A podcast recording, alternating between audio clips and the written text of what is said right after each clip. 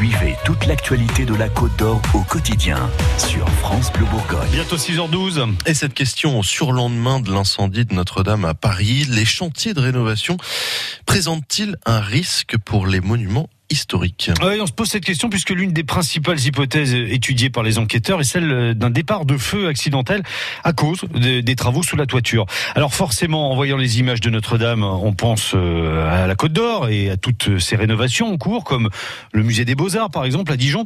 Et d'ailleurs, Damien Mestre, on n'est pas les seuls à y penser puisque ça fait longtemps que des personnes se préoccupent de la sécurité des chantiers côte d'Oriens. Oui, d'ailleurs, toute une réglementation spécifique est mise en œuvre sur ce genre de chantier. Gérard Gombert, l'ingénieur en charge des travaux du musée des Beaux-Arts, se veut plutôt rassurant. Si on suit la réglementation, euh, en choisissant les bonnes personnes, les bons maîtres d'œuvre, les bonnes entreprises, et si on applique les consignes de sécurité qui sont réglementaires, déjà, ça va bien. Et notamment en ce qui concerne la sécurité incendie, selon lui, tout est parfaitement en place pour prévenir le moindre risque. Dès qu'une entreprise euh, peut être amenée à faire un point chaud, Hein, donc à la disqueuse ou euh, chalumeau, etc. Parce qu'évidemment, sur un chantier de rénovation, on utilise ces appareils-là.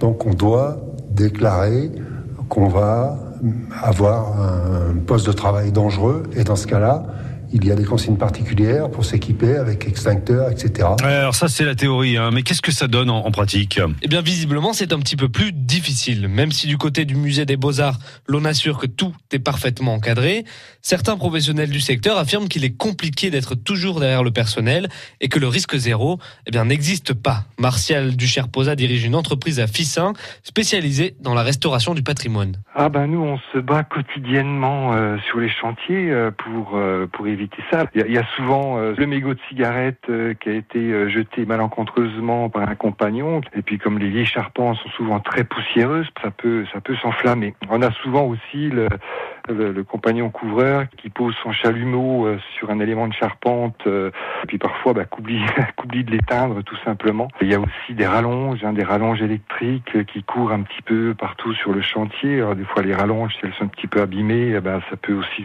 créer un départ de feu sur de la vieille charpente. Et même si jusqu'ici son entreprise n'a jamais connu de grave accident, cette réalité pose selon lui la question de la formation des ouvriers du bâtiment à un moment où ce secteur manque cruellement de main-d'œuvre. En attendant, l'entreprise que dirige Martial Ducharposa aimerait participer symboliquement à la reconstruction et proposer son savoir-faire pour tailler l'une des pierres du, du prochain chantier.